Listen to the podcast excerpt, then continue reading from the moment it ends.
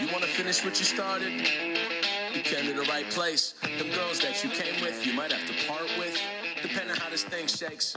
Wabatosa, Kenosha, Oconomowoca's in the house. All right, to another episode of The New Look, where we're going to be taking a new look at research and development, higher ed, a variety of other things. And we're lucky to have uh, Doctor Michael McQuade. Uh, it is usually not allowed on this podcast to, to have Steelers fans and give them a voice, but we've made an exception in your case, Doctor. Thank, thank you. And we're all, let's see, wait, I got it up here. We just got, we got to be sure that all the good folks in Wisconsin in particular know that we've got two teams that share a legacy and maybe two regions that'll share a little legacy that'll come up in the conversation today. So, well, I uh, I will say this. Uh, I guess it's easier to to think nice thoughts about the Steelers since we since we beat you a decade ago in the Super Bowl. Yeah, but I well. do think the two teams are very similar in just sort of the blue collar nature, uh, the fan base. I mean, they're just iconic teams. So I, I have nothing but love for, for yeah. the Steelers. I, there's there's teams I definitely hate, but the Steelers are not are not one of them. So so I, I grew up. We could talk about background, but I grew up in Pittsburgh. My dad was uh was a blue collar millwright. You know, thirty some years for the same company. Managed to get his kids all through college. He was he was like one of the kindest people you ever met, with an Irish temper, but he was a really kind guy. Take the nuns to shop on Saturday morning and things like that, but. But there were two people in his life that I saw him hate in, in some visceral sense. One was a particular politician who I won't mention because then you'll get to understand his politics. And the other was Bill Belichick. And, and every time Bill Belichick would come on the T V, the words that would come out of my father's mouth were just things I had never heard before. It was just, it was stunning. So. I love that. Good. Yeah. Well, we can all be united in our, our hatred of the Patriots. So, um, okay, well let's let's let's start there. So, uh, where were you born, and, and kind of give us a sense of how and, and where you grew up? Yeah, so I grew up in a suburb of Pittsburgh, uh, little blue collar, well, big blue collar town, baby boom town. I uh, went to a very large high school and uh, managed to get into Carnegie Mellon, uh, which was the school I wanted to go to. I uh, came as a physicist, um, and I had so I got my degrees in physics all from C M U. So. Um, and I was extraordinarily fortunate in that the summer after my freshman year, I got a job working in a physics lab. So it was a work-study job, as we used to call them. And the next thing you know, I was traveling to national labs, and I was doing particle physics work even before I went to graduate school. So wow, wow. It was just. Did you know at, at a very young age? I mean, I, I guess at what age did you know you kind of had a facility for physics? Uh, were you good at mathematics uh, early on? When, what was kind of the light bulb moment where you thought, oh, yeah, I could do this? Yeah, so, so I actually I actually apparently claimed at twelve years old that I was going to be a physicist. You, you might argue that I had no idea what that meant at twelve years old, but I was always sort of a combination of a sort of outdoors, woodsy, camp kind of person combined with a nerd. So, um, so I knew pretty early that that's what I wanted to do. And Uh, I have been attracted both from the physics I did and then later in career really by sort of doing things at sort of a large scale. So the kind of physics I did was big accelerator physics at the national labs and big collaborations and stuff that mattered. And, and so I knew, as you say, even at sort of in teenage years, that that's the kind of stuff that I wanted to do. So um, for those of us who fear the hard sciences, what is big accelerator physics? Situate sure. your specialty within kind of the broader yeah. physics ecosystem in, in language that even the Steelers fans could understand. Yeah. So so the first thing I'm going to say, and this is under no circumstances false modesty or anything else, I am firmly of the belief that if you like to do something, it's easier to do. So I'm not going to convince anybody that I was the brightest physicist ever made, but I loved doing it, and that meant the hard work to do it was was easier to do. So, um, so so I'm a high-energy particle physicist. So these are the folks who are working at the large experimental facilities that the government helps helps fund, not only helps fund, funds, um, and it's where we explore what the basics of matter are. How do particles interact? Wh- where do the interactions come from? What's the basic building blocks of matter? What are the equations that allow us to understand matter? Um, and so for that first part of my life, I was very much of a, I was an experimentalist. I was not a theorist. I was a get your hands dirty and build stuff. And um, so at the time, the U S government uh, Fermilab outside of Chicago was pretty new at that point. Things had moved there. It was the high energy lab of the of the world at that point. And I was fortunate enough to spend the last three years of graduate school actually living at the laboratory and doing my experimental work out there. So, um, so it was it was a great experience.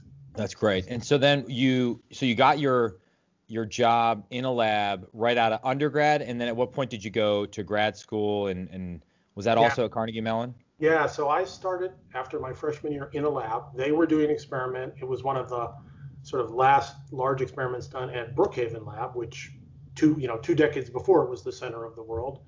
Uh, Fermilab got built. It was higher energy, probing smaller amounts of matter, et cetera. And uh, so I sort of got my hands dirty and cut my teeth on learning what they were doing at Brookhaven.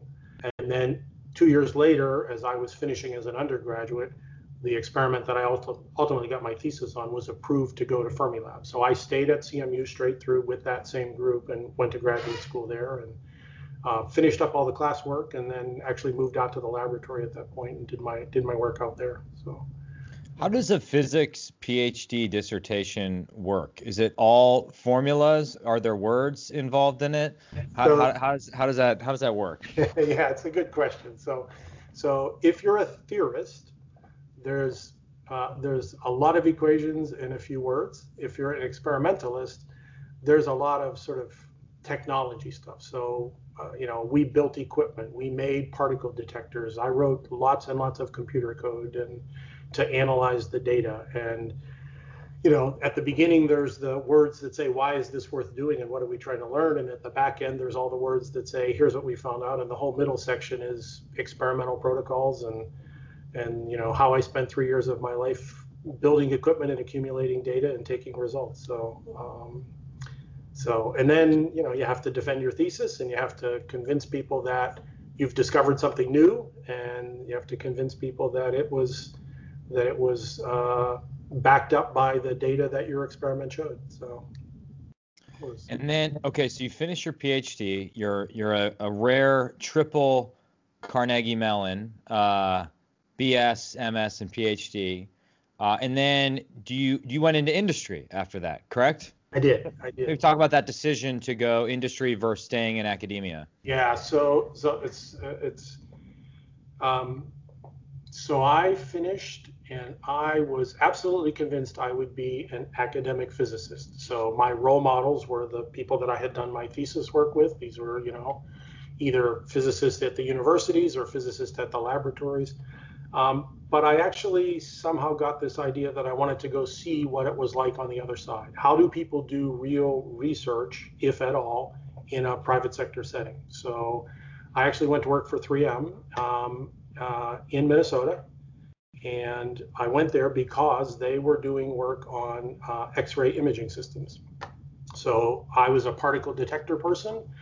Um, for the next ten or fifteen years, I ended up in the in the radiology side of the house, building X-ray imaging systems, building systems that take data and analyze it. So very similar to what I had done in my thesis, but doing it in a private sector setting. And after a year of doing that, I never looked back because I was, in a lot of ways, more motivated by the sort of seeing something, getting an output, turning it into something that somebody could use.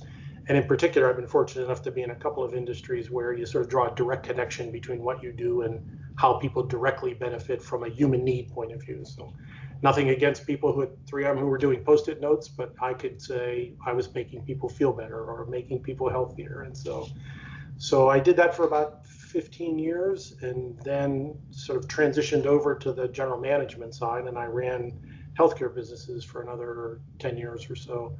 Uh, there's a little spin-off in the middle of that, but ultimately twenty-five years in Minnesota. So, Mark. Can I ask you a side question on healthcare really yeah. quick, just given your background? I think it depends on on how what variable you use to rank the United States healthcare system. Certainly, when it comes to um, you know what we're spending on healthcare relative to the rest of the industrialized world, we're spending a lot more. Um, so by that metric, not so good. Uh, in terms of quality, I think, though, we're we're near the top uh, worldwide. The life expectancy is going down.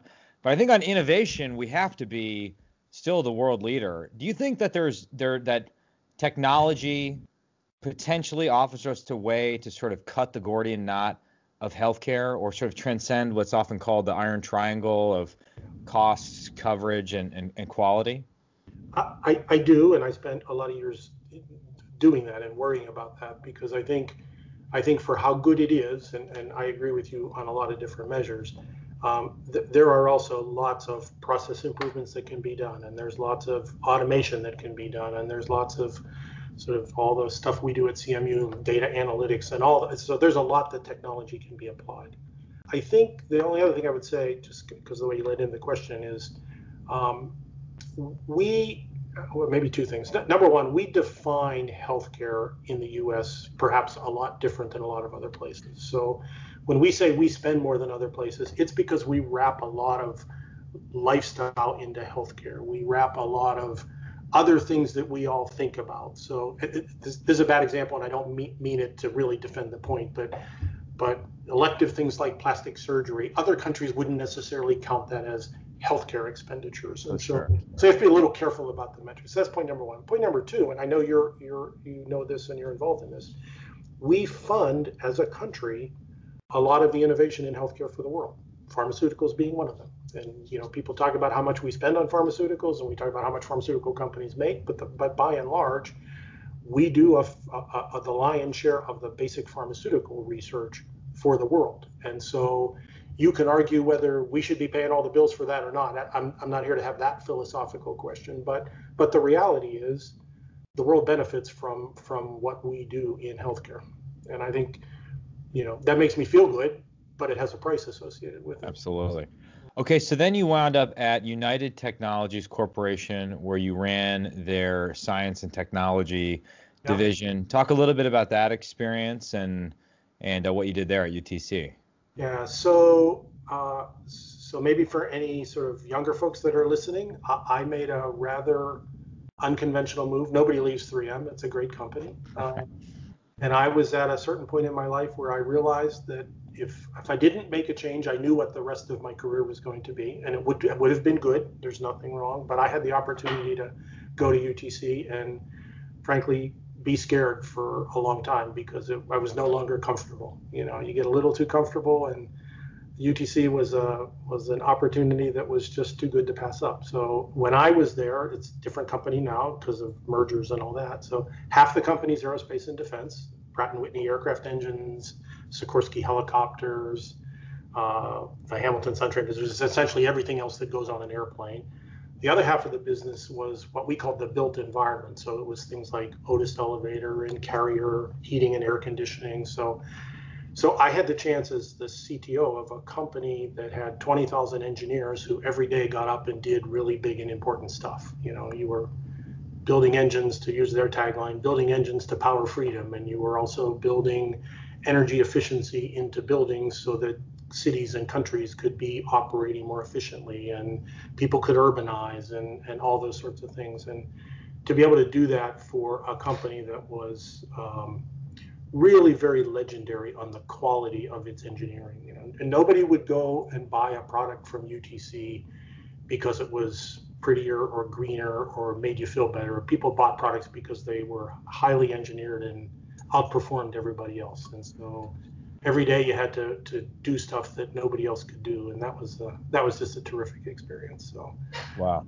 Yeah. So. Well, it's an ongoing theme in this podcast, like trying to uh, convince young kids that they need to be comfortable accepting risk and get outside of their comfort zone. And not to say you wouldn't have had a great career in life had you stayed at three M, but it's been my experience that people that are willing to sort of take those risks and reinvent themselves periodically throughout their career tend to be more successful. And for my generation and younger, the fact is we're going to be changing jobs a lot more than the previous generation, right? I mean, your dad's generation, I imagine, he's probably a millwright his whole life, right? Exactly. Good, honest living, honest wage, but you did that, you retired, you got a pension, et cetera. That's just not the norm anymore. That's right. Particularly That's right. in states where you and I live. It's gonna we're gonna have to create a generation of lifelong learners that can adapt and overcome. So yeah, I, I agree. Okay, so then that that was two thousand six to two thousand eighteen at U T C, and then at that point, did you return to Carnegie Mellon to complete the the hero's journey? Complete the cycle, yeah. So so uh, I had maybe six years before I retired at U T C. I had joined as a trustee on the board at C M U. Um, I retired from U T C after the had gone, U T C has gone through a whole series of acquisitions, divestitures. It's now part of the merger with Raytheon, so it's a pure play A and D company. Um, I retired just when that sort of process on the Raytheon side was starting, so it was a good time to retire. I had been there, and and uh, and I was a very happily retired person who happened to come back for a board meeting at U T C. And didn't run fast enough when the president started whispering in my ear about, you know, you could do this other thing. So, and given given my background, not just the association with the university, but given the kind of things that I was involved in and the impact of those things, to be at a place like C M U, which is right at the forefront of things like robotics and autonomy and artificial intelligence, and not just the technical side of that, but the ethical side and the human implication side of that. It, it was not, it, it's it's too mild to say it was an opportunity I couldn't pass up. It was more than that. It was a really, it was a terrific choice. So. And then at what point did you serve on the President's Council of Advisors on Science and Technology and um, the Defense Innovation Board? So P CAST was two thousand ten till the end of the second Obama term, so six years or so. Um, And then the Defense Innovation Board was maybe two thousand sixteen, I think, is when we stood it up. So, and I'm still on that. So, okay, great. Yeah, so, and for for the maybe for the younger folks, uh, that ability, I mean, you have to want to, but that ability to do national service for someone who grew up like I did and benefited from so much of what this country did was just, I mean, it was a it was a terrific opportunity. Well, it's a huge, I mean, you're not, you know, you're not, you're not getting paid for, for that aspect of it, uh, but, uh, or at least not making a lot of money. And it is a huge sacrifice um, and a, a valuable service. I am concerned, however, that we often don't make it easy for uh, people like you or people that have, particularly people that have had success in private industry, to serve full time in the Defense Department or in the White House, or, or things like that, um, which is a huge problem because I don't think we sort of get that benefit of of unique and different outside voices and talent. Yeah, I think I think you're right, and I um, you can talk about that at sort of two levels. You talk about a sort of more senior people who could benefit yeah. by coming in and making the leadership easier. But one of the themes on the Defense Innovation Board is how do we get younger younger in their career people. I, I mean, look, it's very hard to compete with a brand new machine learning, artificial intelligence PhD who's going to make, you know, two hundred fifty thousand dollars at a private sector company. You're never going to win that argument on pay. There are some things you can do, but what we really need to do is create an ethos that says, I can move back and forth. And I don't have to go to the Department of Defense for five years as a machine learning specialist, but I can do a tour there and then I can go back. And, and that means work has to be done both at the D O D and at the private sector companies to make that to make that transition easier to go back and forth. And I think it adds perspective for the company and the D O D, but it also adds a tremendous amount of experience and contribution from the folks who do that. Well, it's uh, as a member of the Armed Services Committee, uh, the work of the Defense Innovation Board has been extremely helpful. Um, you know, in addition to yourself, you have people like Eric Schmidt, who's also chairing this A I commission that I've worked with a little bit because I have the cyber commission. Uh, you have folks like Reed Hoffman, who Uh, not I'm, I might be confusing him with the Netflix C E O who just wrote a book that came out. Uh, Milo Medine, Neil deGrasse Tyson. I mean, it's uh, it's really a unique mix of people. It's really really valuable.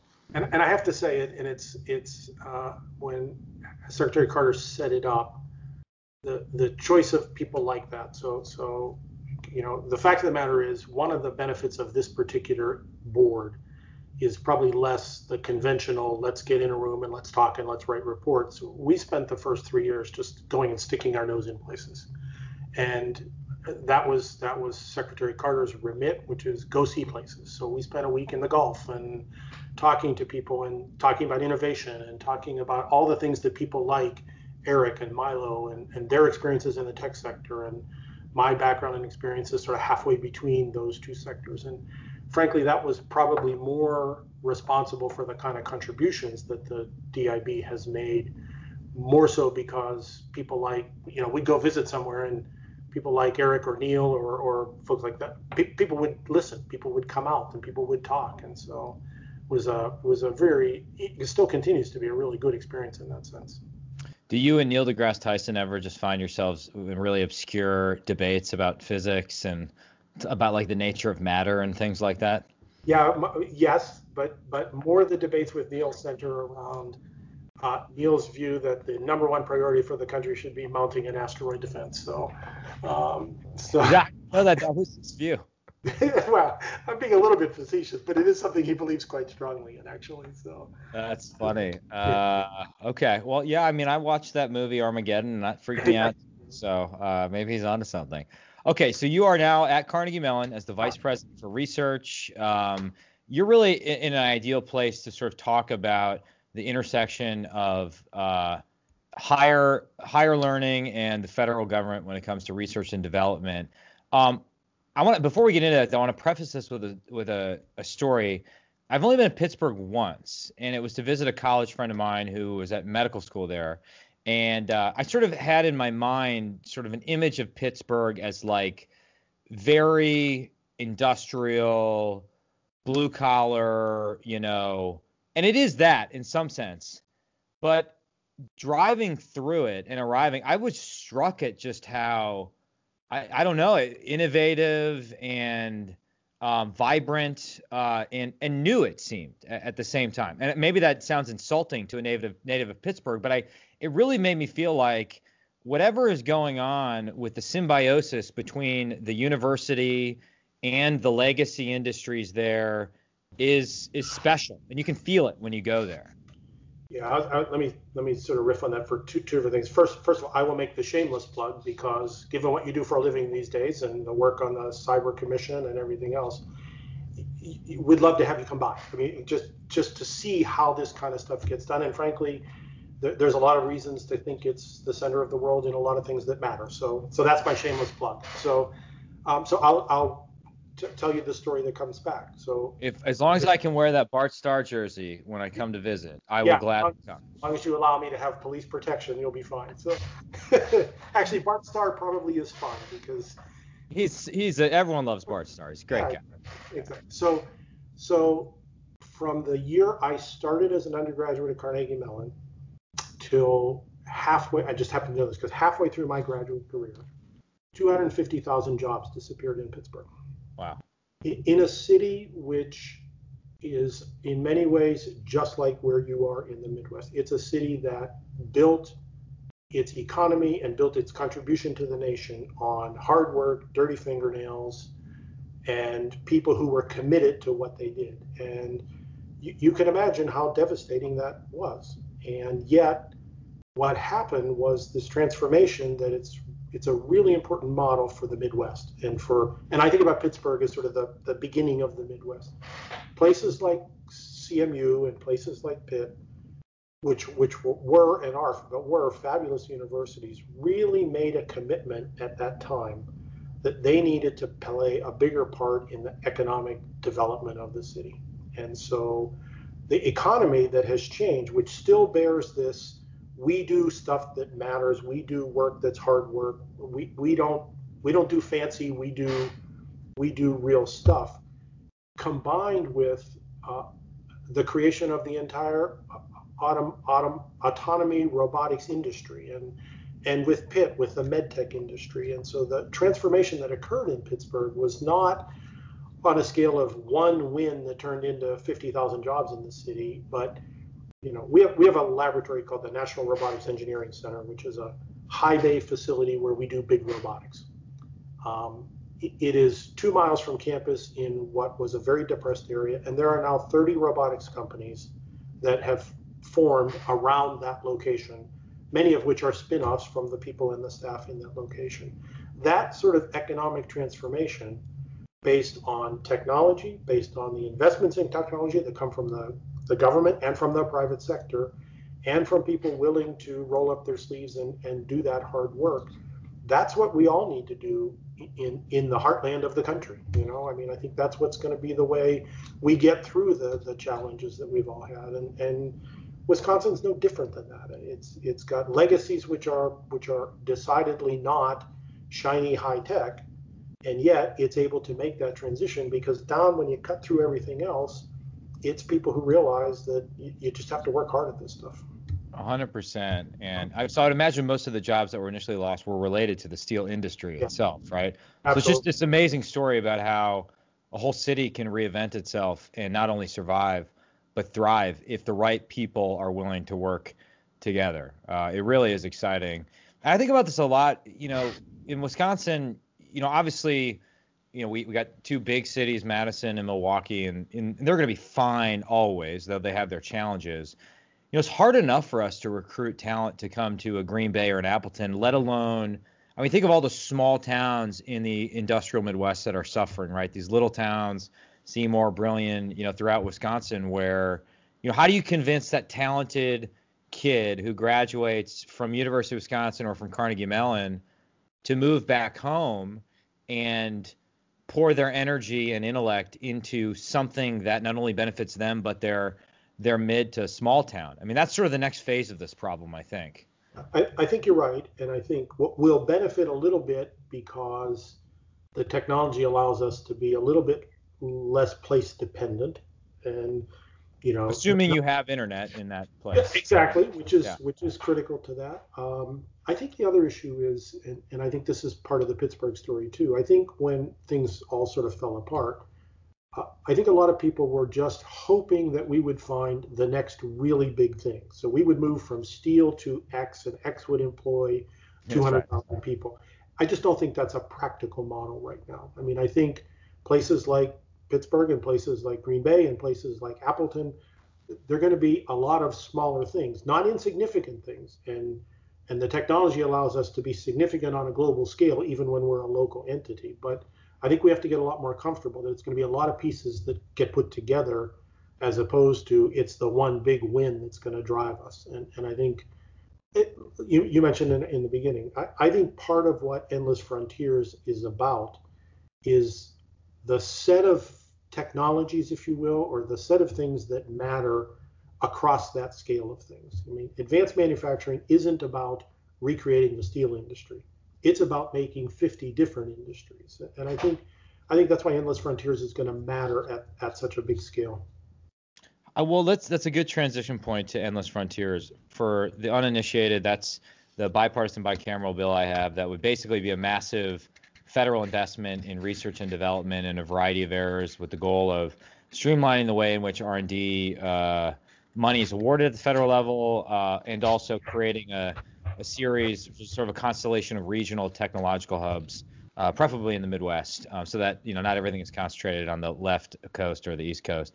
Um, maybe, uh, so for, I guess for the skeptics, uh, Michael, What a that, that would say, let's say the conservative skeptic who would say, well, you know, industry has to has to pay for R and D. This stuff will naturally uh, happen if we just let the invisible hand do its work. Why why why do we even need the federal government, um, you know, providing a Carnegie Mellon with with research grants? So so I'll give you sort of a couple of answers. So so first of all, let, let me give you the proof point. So. So a hundred years of what I would call the great triumvirate, which is the government willingness to spend on early stage research that companies, even in the past, but even more so now, companies are not going to do because it's too speculative. But government investment and government laboratories, universities for which we are not only doing the research, but we are creating the people who will do the research wherever they go in the future, and the private sector willing to invest in research that will lead to monetary remuneration, right? There are not a lot of companies who do research because they're altruistically going to make the country better. They do research because they have shareholders and they want to have a return on that. But when you put those three things together, and each one has a role and each one has a place, you get the semiconductor revolution. You get the bio-ag revolution. you get modern communication and the internet. And if you take one of those out of the picture, take the universities out of the picture and say, I'm just going to spend all that money on national labs and I'm going to let the private sector do it, you're not going to have educated people to be able to do that work five years from now or ten years from now.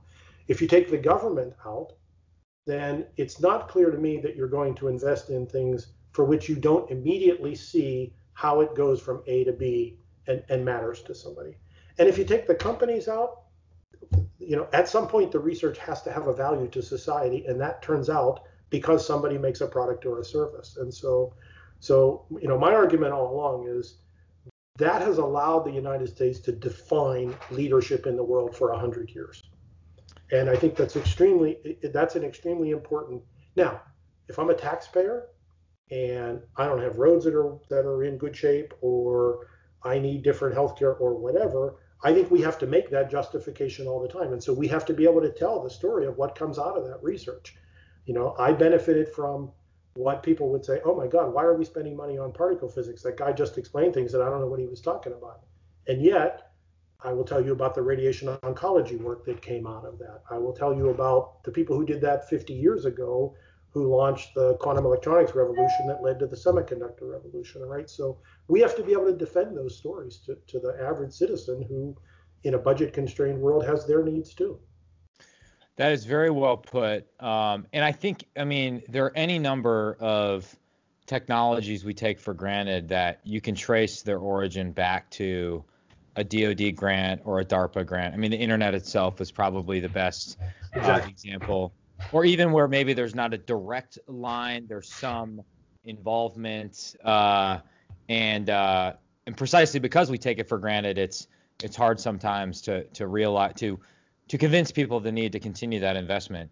Do you think there's something to this argument uh, that, okay, for the last hundred years, because of this unique collaboration that we've had, Uh, because of the federal government, particularly during the Cold War, our willingness to invest in R and D and our post-Sputnik investments that Eisenhower made, um, we were able to be the sort of leader of the free world and dominant economic power. But really, in the last three decades, we've our supply chains have have gone global, and therefore they're they're more fragile. Um, and in some cases, they have single points of failure that lead back to Beijing. Um, Do you have a, a dog in that fight, or a, a sort of a, a an opinion on that? Uh, I would say a couple of things. So first of all, uh, I think we have been slow to recognize, uh, and you can use your own adjective, peer, near peer, whatever, competitor.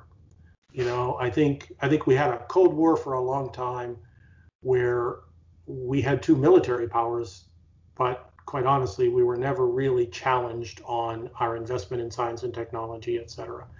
I think, I think we have somebody who's a lot bigger than we are, who is investing a lot of resources.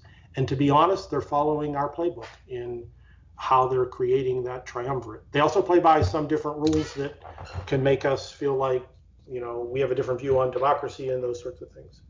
Having, so that's, so, so number one, I would say we are in a competitive situation. And my my sort of, if you say my, my dog in the hunt is, I would simply say that that I believe that our best path forward is to outcompete, not to not to do things that cause us to lose more slowly than the other guy. So I think we have to get this balance right between security and collaboration. We have to get this balance right between um, between the the. real aberrant behavior that we need to protect, be, be protected from, and the places where we still need to find a way to make a difference on the world scale. Um, second, I think that we have still the opportunity to to to lead, and we still lead, and we need to continue to do it. Endless Frontiers is a part of that. Endless Frontiers is about two different. I'm, I'm pre- pre- preaching to the choir here, right? It is about. I love it. No, it's good. it it is about. Investment in basic technology. It's a very big commitment if we all are able to get that passed. But it is also about how rapidly can I get that to make a difference.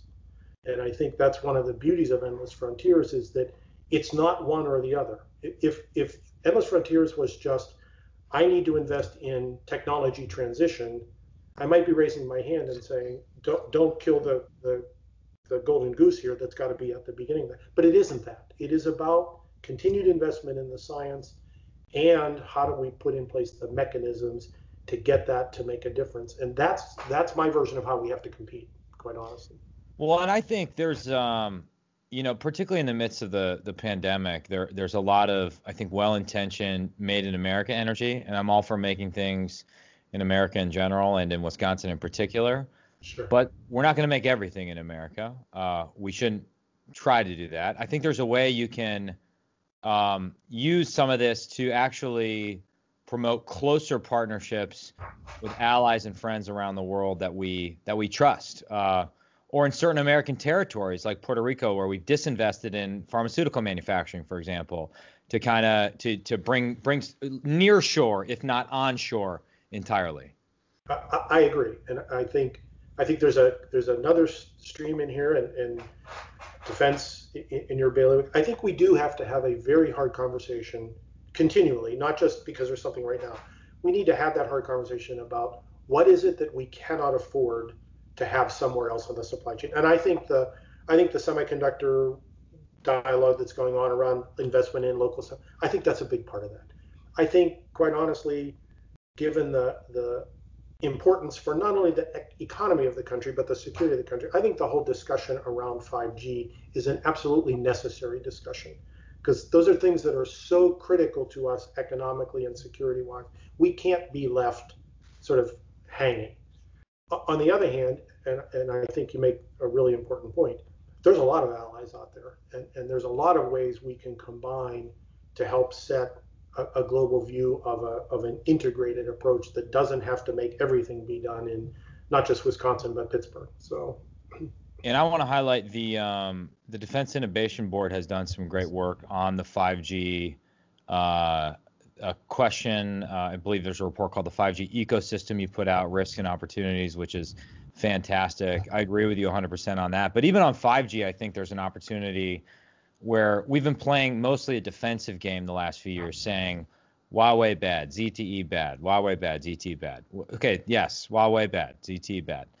But, you know, our allies have a point when they when they ask, well, Huawei and Z T E offer an integrated solution, right? It's like five G in a box. Right. Uh, there's no non-Huawei alternative that's that easy. Put aside the price question, right? right. We know that the C C P subsidizes their national champions. But just on sort of ease of use, we have to find a way to sort of work together with our allies to offer that kind of free world solution.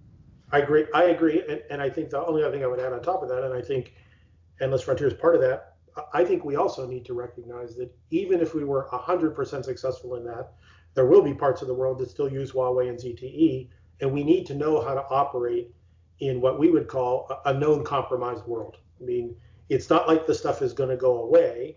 And so we need to be aware that that while we can figure out what we want to do with allies and and, and the intelligence we can bring from this country, it, it, you know, there are big competitors out there, and we need we need to exist in that world. Uh, can we talk a little bit about the human side of this? Because it strikes me that even if we spend more money on R and D, even if we have a productive partnership between higher education and the federal government, really it all comes down to smart human beings, right? Smart, hardworking human beings. Uh, and not just Americans, but globally. How do we attract the best talent? Uh, how does how does Carnegie Mellon think about sort of the question of attracting top-level talent, particularly in STEM fields?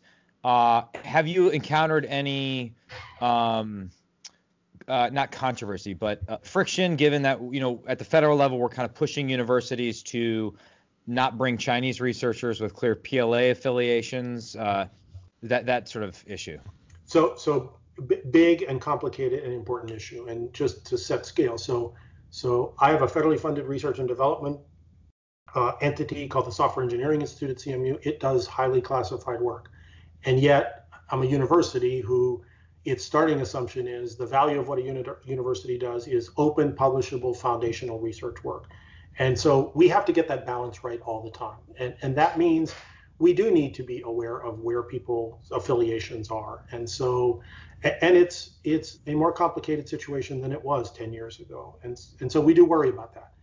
Um, the flip side of that is we, we also worry that if we paint with too broad of a brush, we're going to end up not not having the quality of the people who want to effectively and appropriately collaborate with the United States. So, so I think we need to be a little, little nuanced, not a little, we need to be a lot nuanced in our responses. I think, I think we, we are more than we were even a couple of years ago. Um, the other thing I would say is uh, post-World War Two, the, the United States ran for seventy-five years the world's most important talent acquisition program. We, we made this a place where people wanted to come, and when we were comfortable with their affiliations and their backgrounds, then we made it easier for them to stay here. And there are two consequences of that. Number one, forget the nefarious action. We should not be surprised when other countries try and duplicate that model. And so it's a, you know, they learn from us.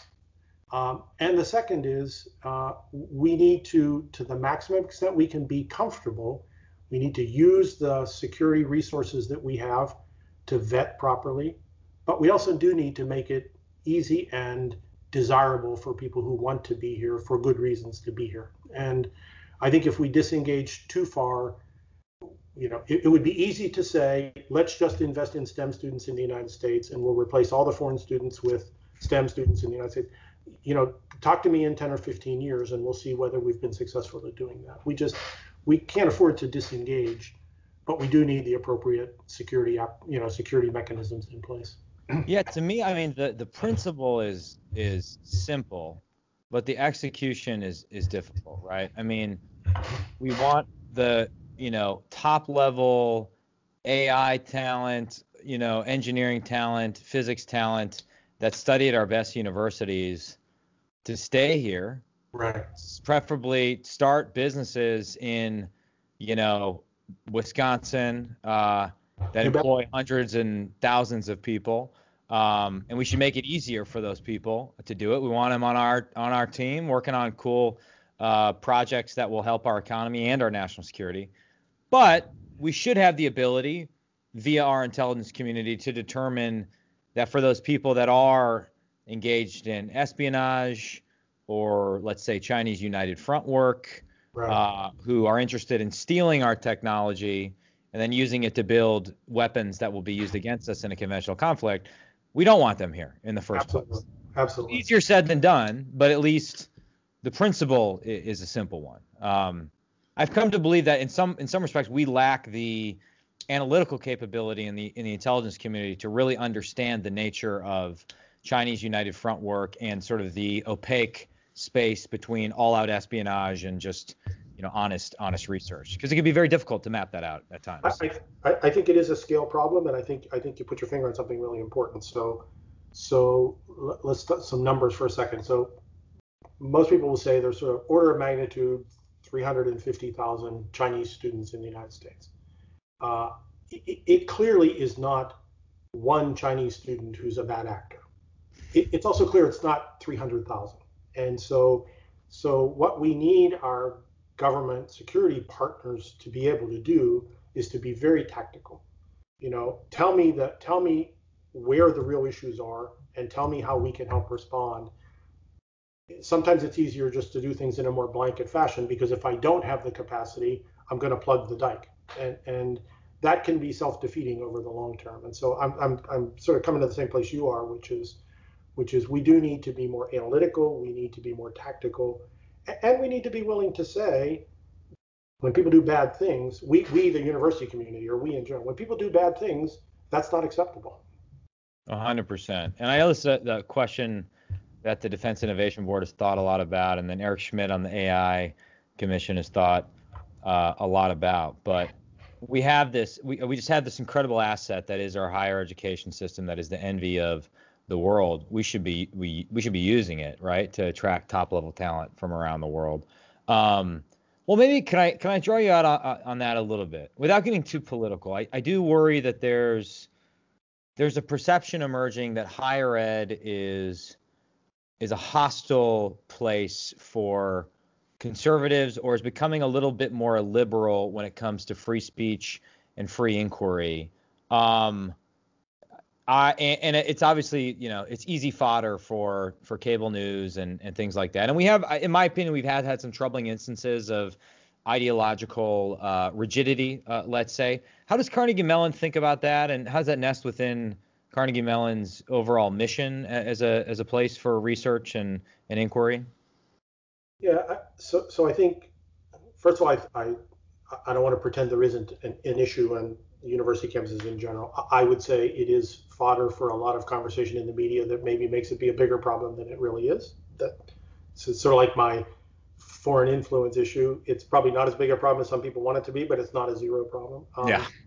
You know, I think I think the university works very hard uh, to get the balance right. And uh, I, I would say we have a philosophical statement we use that, that sometimes I think is helpful in this conversation, which is when a when a student says, "Why are you letting person X have a platform?"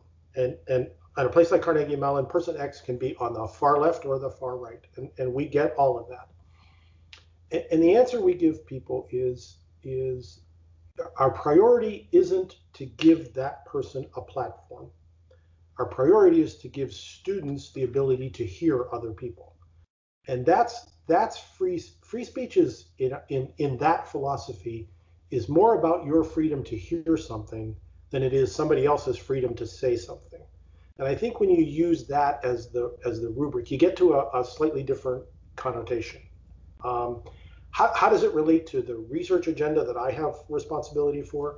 Uh, we have people who argue that we should not be just doing certain kinds of research. And, uh, you know, if you do research for the government, therefore you're bad or whatever. I mean, you, you know, college campuses can, can, can be like that. And the fact is we use the same, we use the same argument that there are people who are uh, as committed to their research as you are committed to yours, and they have the right to pursue that. Uh, nobody gets forced to do anything. You know, if pe- people from outside don't understand, so so I carry the title of vice president for research. If I ever walked into C M U one day and I told a professor what to do, they would give me a salute with with only one finger.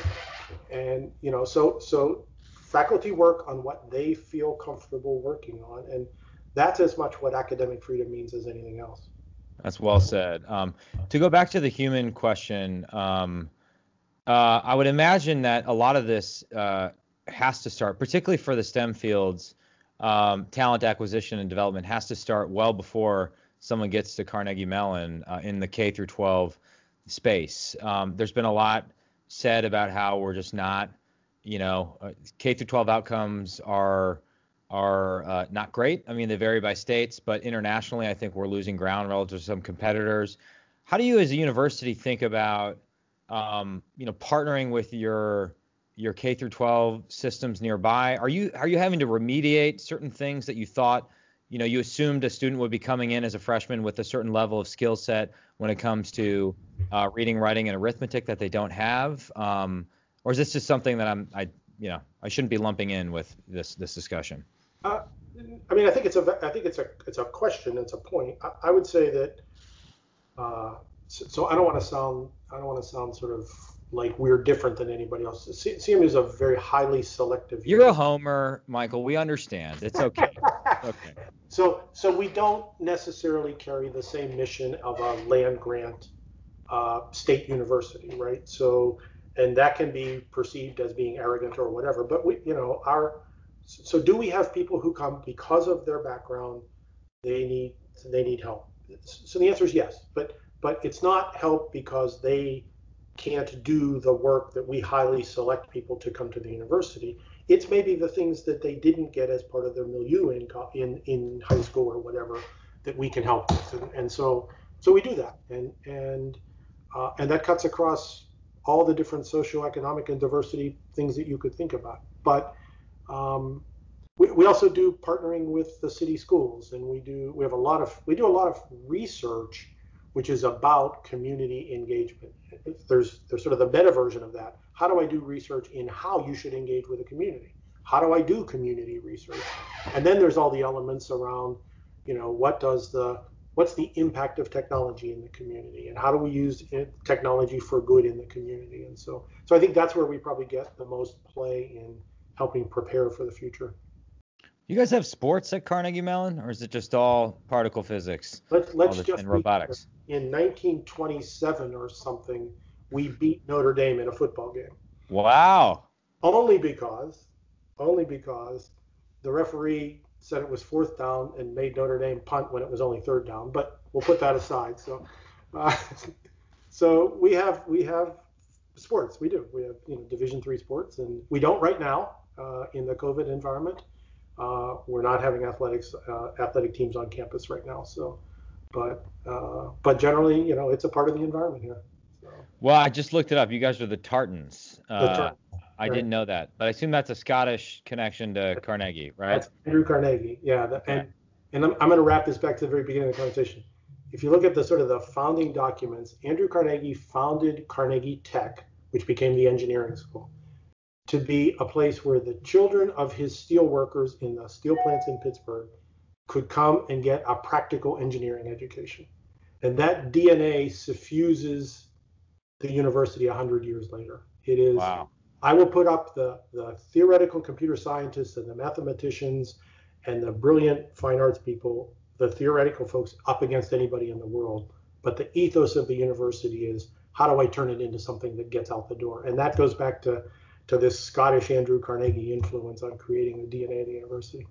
I love that. Um, there's something in, in the U W system that we call the Wisconsin idea, which dates back uh, to the, sort of the progressive era, nineteen twenties and, and before uh, La Follette was our, our governor. But the basic idea is sort of, you know, education can empower the citizens of Wisconsin, and the educational system has a duty to use its talents in service of the state in a variety of industries. I'm not sure we're fully living up to the Wisconsin idea, but the basic idea is still still yeah. there. It's a, it's a sound you, one. You have, still have the guiding light somewhere, even if you even if you close your eyes for a little bit. So. So in the in the minutes we have left here, I want to talk about a, uh, a few more fun things. Not that research and development isn't fun, yep. Not that uh, Endless Frontiers isn't incredibly fun, and physics isn't fun, because it is. Uh, but how? Okay, so you uh, as as now a um, a leader on a, a university campus, uh, but with a, a, a background in, in physics. What is your sort of daily or weekly kind of uh, digest of of books and, and things like that? Are you reading more kind of broad uh, education stuff, or are you still keeping up with professional physics journals? And and uh, the the the secondary question is, do you make time to read fiction? So I'll answer the third one. Third one first. The okay. answer is yes. Uh, my my sort of operating mode is I always am reading two books. One is fiction and one is nonfiction. Um, okay, I have to draw you out on this okay. uh, because I have I have in the past operated similarly, where I have one I sort of have my vegetables that I'm reading, yeah. and then I got the dessert, uh, and usually before bed I'll read the dessert. But I've now shifted to a model where I just finish one and then go to the other and go back and forth. But I'm torn. I'm not sure which is which is better, to be honest with you. Yeah, and, and, and in a world where where remote and Zoom have made it so that we have less free time because we think that you can do conference calls fourteen hours a day, it gets even harder along the way. But but I try and keep both going at the same time, and it means it takes longer to read the books, but that's okay. So um, I read a lot of I read a lot of technical stuff. Uh, Physics, just to pretend that I still understand it, even though it's been a long time since I was a practicing physicist, but but a lot of the stuff around the technologies that matter to us. I read a lot of policy stuff because of the Defense Innovation Board. Um, and I read a lot of history um, of, of all different kinds. Uh, and then just on the sort of the fiction side, so I read a lot of science fiction, but th- you would expect that. But I tend to pick books where I, I just, I love good writing. You know, it's almost subject independent. It's just, if I pick up a book where somebody knows how to put words together, I will just revel on a book like that for. Did you say you don't read science fiction, or you no, do? I do? I do. Okay. Are there any science fiction favorites of yours? I hate to put people on the spot with, with yeah. this question. So, so I'm a big fan of uh, an author who just passed away not so long ago named Iain Banks. Uh, was he Hitchhiker's Guide to the Galaxy, or who was? No, he wrote a series of books called the Culture novels that were. It's it, the the underlying thesis is sort of what's called a post-scarcity society when. Interesting. When, when you can, when you have solved your energy problem, so when you cut everything away, lots of things are denominated by not having enough energy. And when you solve that problem, then then lots of different possibilities open up. And so they're they're snarky and they're light and they're fun. And, you know, the only, the only thing bad about them is that he passed away before he wrote more. So. Oh, interesting. Okay. Iain Banks. I'll have to check that out. Okay. I just read the second book in a series called the Old Man's War series, which is a sci-fi. Uh, it, Ron Scalzi? Yes, exactly. Yeah. Exactly. So yeah. The first one was very good. Second one was okay, but I'll, I'll, I'll stick around for the third. So. And there's a, like a twenty-five or thirty year time frame in between when he wrote the two books, right? I mean, oh, is that? Yeah, I didn't know that actually. Oh, yeah, I think, I think okay. Old Man's War is quite a, a, bit, a bit older. So. Interesting. Okay. Um, okay, so you read fiction, you read science fiction. I support both of those things. Um, what about more lowbrow pursuits? Have you indulged in the shutdown, um, you know, Netflix binge of Tiger King, or things that you're embarrassed to admit as a distinguished member of the Defense Innovation Board? so, so, so I don't have to be embarrassed by. I, I'm not a streaming person, other than every Star Trek streaming thing that comes along. But I'm, I'm not generally a what's the latest five episode Netflix thing. I will confess that. And here's the embarrassing thing, is that I hadn't seen any of them before, but I have to confess that in the first months, my wife and I watched twenty-five straight Avengers movies from beginning to end. So I got them all. No, there were twenty-five total. twenty-five. I, and we watched. I guess with the expanded universe and all the characters. Yeah. Exactly. Wow. We watched all in order. So. Do you have a favorite among the Avengers movie? Uh, There's like, a right answer to this. The right answer? Uh, yeah. Yeah, uh, anything that doesn't have the snarky raccoon is one of my favorites. So, so you don't like Guardians of the Galaxy? No. Uh, I think unequi- uh, the, the the best movie by far is is Thor Ragnarok uh, of all of them. I thought I it was. Like, I like the Thor movies a lot. Yeah. Um, okay, so you, you did indulge in the in, the Avengers binge. Um, oh, hey, by the way, are are you? How is Carnegie Mellon thinking about on campus right now versus virtual? Are students back, or how does that work? Yeah, so, so we are in, in what we've defined as a hybrid mode, which is almost all classes. Um, the professor delivers the class live, but is also being live streamed at the same time. And so students have the option to come to class, uh, and our classes have all been redistributed so people don't sit near each other and everybody wears a mask and all that, or they can do the class online.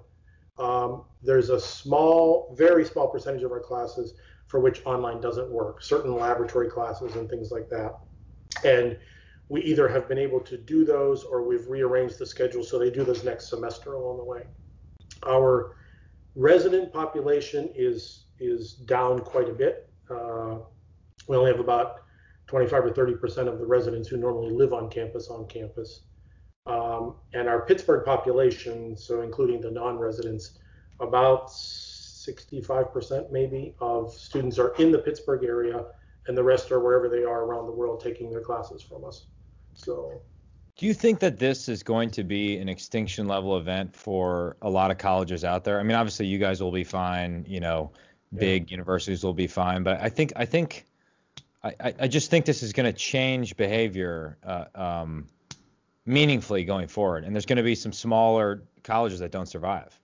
I, I I fear that's the case.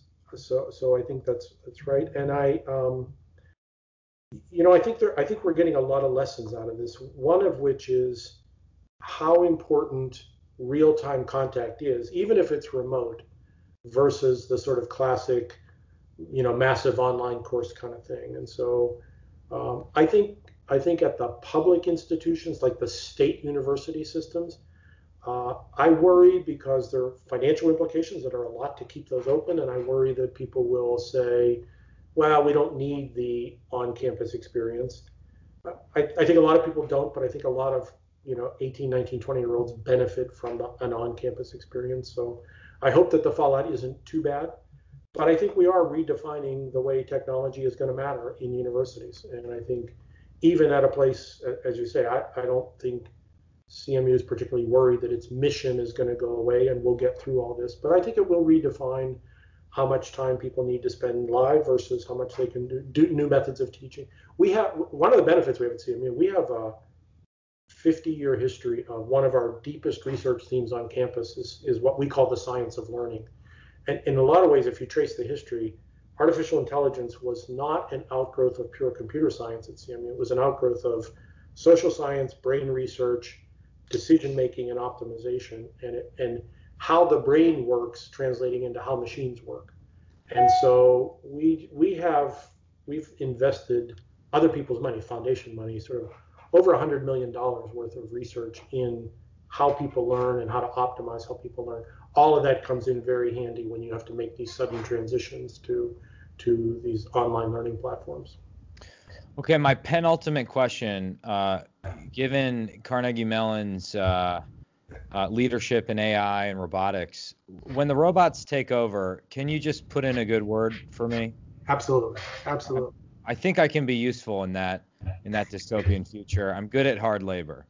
So. yeah, yeah, and I think the robots will be looking for kind and gentle people, and um, you know, I think I think I'll, I'll make one serious pivot and put in a plug. I think because uh, I, I know you're in the middle of this conversation. I think the work we did on the Defense Innovation Board, but more importantly, the work the Department of Defense is doing on ethics associated with A I, is extraordinarily important. And C M U was a contributor to that. I, I think we talked about sort of being a leader in amongst like-minded nations. I think our ability to stake out a leadership role in what it means to use A I ethically. And we'll learn and we'll have mistakes and all of that, but but purely the fact that the Department of Defense determined that that's an important thing to do, I think is, is a really important proof point for why this country is the kind of country it is. Completely agree. And just from a, a theoretical perspective or a, um, you know, I don't even, I wouldn't, international relations theory perspective or political science perspective, the debates happening on that right now are just as, if not more important than the debates on nuclear strategy and deterrence that occurred in the forties and the early fifties. Um, and I think it's an exciting field, therefore, for a young kid uh, to get into right now, because we're gonna, those debates are going to be with us for the next fifty or one hundred years. I think you're right, and I think, you know, when we started to do the, when the Secretary asked us to, to put together a program to understand what the issues are around ethics in A I, we, we actually used the nuclear situation as a as an example because, I mean, you know this from your background, the, the department operates with a very sort of well-defined set of standards and guidance and ethical principles, the, the theory of war and armed conflict, all of those things are part and parcel of what every soldier learns and what every leader learns. And and so when you talk about something like nuclear weapons or A I, the first question you have to ask is, is, is there anything different here? Or should I just apply all the rules that I already know how? And, and in the nineteen fifties, we, we as a country reached a conclusion that the transition to a set of weapons that could have cataclysmic global impact meant we couldn't just say, we just know how to do this because we know how to shoot bullets correctly, right? And that was the whole part of the conversation around A I, which is, is it any different than any other system? And in a lot of ways it's not, but given given its implications on the data sets it uses, given its implications on the transparency and explainability, we do think we did, and, and, and we're gratified the department took up the banner that said, this really does matter and we need to think about this as a, as a department and as a country. Well, you guys have been doing phenomenal work on it, and I salute you for it. So final question for you. Uh, when you come to uh, Green Bay, Wisconsin, after we burn your Steelers scarf in effigy and we're having a beer in the shadow of Lambeau Field, a young Wisconsinite comes up to you and says, Doctor McQuade, uh, I'm a huge fan of your work. I want to pursue a career uh, in hard sciences, uh, a career that allows me to go in between academia and industry. Uh, what advice would you have for that young Wisconsinite? That's a that's a really good question. Um, I, I would say a couple things. So so first of all, let's all set as a baseline. Uh, you can't not have a way of providing your basic needs. So you need a job. You need a job that pays you to do the kind of things you want. But to the maximum extent that you can cover that, my advice to people in that situation is always do do a career, do a job, and change a job because you get to learn something new or because the thing you were doing for the last period of time, you weren't learning anything new doing it. And, and, and so I have been extraordinarily fortunate to be able to make a couple of hops right at the time when I could go do something that made me something more than I was before. And so, so that's a, that's one motivation. The second is, uh, you know, there is a sense of loyalty and responsibility. So it's not just about what you want out of your career. We as a country, our society does best when people also make a commitment to the work and the people that they work with, et cetera. So there's a loyalty issue. But even within that context, don't don't overstay your welcome when you have bad people around you or what you're doing isn't something that meets your sort of ethical leadership or ethical boundaries along the way. And then just be light on your feet. I mean, just be, be ready to jump at a great opportunity. And and you know what, you, you talked about this before. Kids today are gonna have multiple careers. Having some sort of theme between them sometimes is a good thing, but you know, don't overstay your welcome. That is great advice. On that last point, I love the way you put it, light on your feet. I've often, I've dreamed of giving like a college or a high school graduation speech where I break all this airy-fairy advice into like practical stuff. And one of my practical uh, uh, pieces of advice to kids in their twenties, besides that you should go to every wedding and every bachelor party that you get invited to, no matter what. Not uh, in a COVID, not in a COVID world. Not yeah, in a COVID yeah, world. Yeah, not in a COVID world, assuming we're not in a pandemic, is you should be able to fit all of your worldly possessions into the back of your car in less than an hour. Because that's your relative advantage as a twenty-year-old. Like you don't, you, you can go anywhere, you can do anything, you you yeah. can you can be light on your feet. I love that. Uh, and then on your first point, I think, you know, if you're intellectually curious, like you can make anything interesting, right? You can endure any uh, hard post or, or job uh, if you find a way to learn from it. So yeah. Very good advice, doctor. Yeah, and, and and the last thing is, and you said this, right? You, you always want to be able to look in the mirror and say, why am I doing what I'm doing? Right. There's a bit of self-reflection that's necessary. So anyway. Well, thank you for taking the time. Uh, this has been fascinating. Uh, thank you for everything you're doing for uh, the Defense Department. And uh, I will take you up on the offer of coming to visit uh, and talking about cyber and, and whatever else uh, we do uh, in Pittsburgh soon. Sounds terrific. Thanks very much. I really appreciate it. Good, good conversation. All right. Go Thanks for everything you're doing.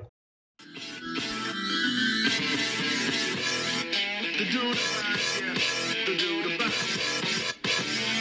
The dude abides here, the dude abides.